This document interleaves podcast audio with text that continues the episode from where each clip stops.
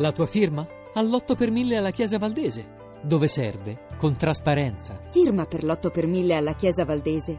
Non un euro alle spese di culto. www.8per1000valdese.org il tema più sensibile, quello che colpisce di più, che preoccupa di più gli ascoltatori, i quali temono che un avvicinamento negli standard di sicurezza, eh, oltre che di liberalizzazione del commercio tra Stati Uniti e Unione Europea potrebbe innanzitutto costituire un compromesso al ribasso per la nostra tavola.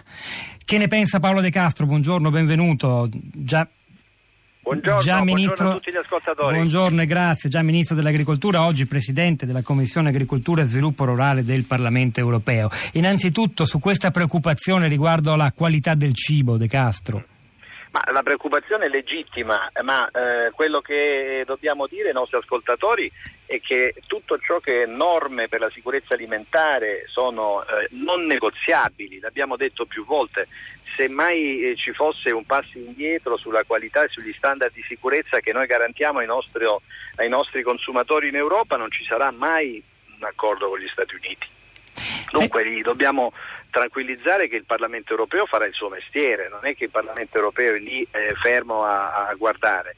Eh, certamente non proseguire nel negoziato senza neanche andare a vedere eh, che tipo di accordo potremmo raggiungere, ecco, questo no a prescindere è, è, è, a nostro avviso non accettabile, ma da qui a dire che dobbiamo accettare gli standard che non sono i nostri è un altro. Senta, ma questo no della Francia come è stato accolto in sede di Parlamento europeo? Perché è un no molto pesante, sembra anche piuttosto fermo, netto. Ma la Francia ha votato a favore della risoluzione, come tutti quanti noi in Parlamento europeo, quindi questo no bisogna interpretarlo. A nostro avviso c'è stata una, dire, una sottolineatura anche mediatica rispetto a ciò che il Presidente Hollande ha detto. Hollande ha detto quello che diciamo noi, che dice Renzi, che diciamo tutti quanti, cioè che non sono negoziabili standard di qualità e vogliamo andare a capire quali possono essere i miglioramenti che possiamo ottenere in questo negoziato. Se questi miglioramenti non ci sono, certamente ci sarà un voto contrario del Parlamento europeo e ci sarà anche una, un voto contrario del Consiglio europeo. Ma realisticamente, stando anche a quanto è venuto fuori dai documenti svelati, meritoriamente ci viene da dire da Greenpeace, anche se forse non è stata un'azione del tutto legale, noi questo non lo sappiamo, però eh, pare che insomma, gli Stati Uniti, i negoziatori americani siano invece piuttosto interessati ad un abbassamento di certi standard per quanto riguarda la nostra tavola, la nostra salute salute, le nostre garanzie per la sicurezza.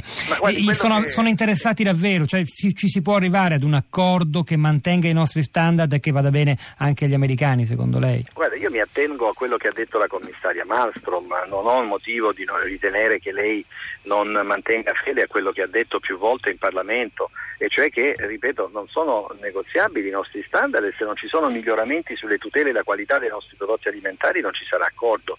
Eh, d'altra parte eh, la Commissione eh, si muove con più di 50 negoziatori alla guida di, del capo dei negoziatori Ignazio Garcia Bersero, non è che loro sono lì e accettano supinamente ciò che gli dicono eh, eh, i negoziatori americani. Ciò che ha svelato Greenpeace non è altro che il testo consolidato eh, post round, tutto in parentesi quadre, cioè ci sono in sostanza l'elenco delle, delle richieste americane come ci sono anche l'elenco delle richieste europee. Pertanto non, non ha nulla a che vedere con un potenziale accordo. Purtroppo quello che ha svelato è che c'è una gran distanza ancora e quindi il serio dubbio se mai si potrà riuscire a fare un passo avanti entro l'amministrazione Obama dubito fortemente, visto che oramai siamo agli sgoccioli. Eh sì, questo ce lo spiegava anche Pertanto... l'americanista Dario Fabri poco fa.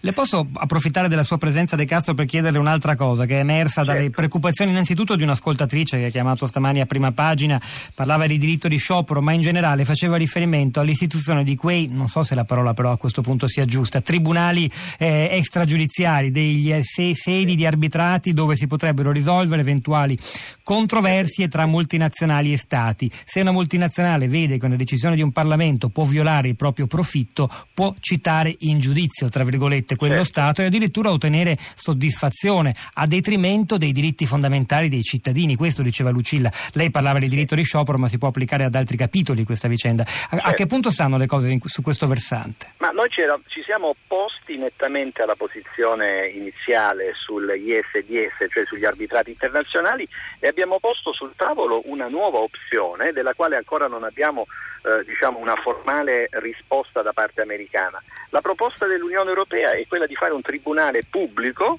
e soprattutto formato da giudici indipendenti individuati da entrambe le parti. Si parlava di cinque giudici individuati dagli Stati Uniti, cinque dall'Europa e cinque di comune accordo. Questo tribunale pubblico, sottolineo, dovrà dirimere i casi di controversie quando questi si verificheranno.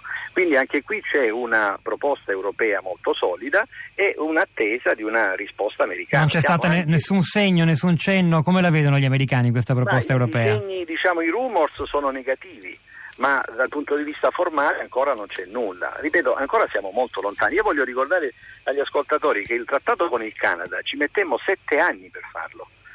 Sette anni, con gli Stati Uniti siamo a tre anni e la dimensione dell'accordo con gli Stati Uniti riguarda più o meno dieci volte la dimensione di quella col Canada.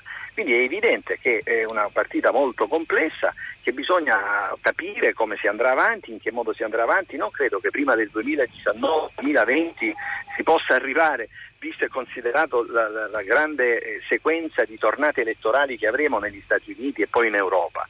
Detto ciò, per carità, tutta l'attenzione, però ripeto, abbiamo un Parlamento europeo che ha diritto di veto in materia, che ce l'ha dato il Trattato di Lisbona. Quindi vorrei rassicurare i nostri ascoltatori e giustamente le preoccupazioni sono anche le nostre, però abbiamo anche fiducia nelle istituzioni europee che ci difendano.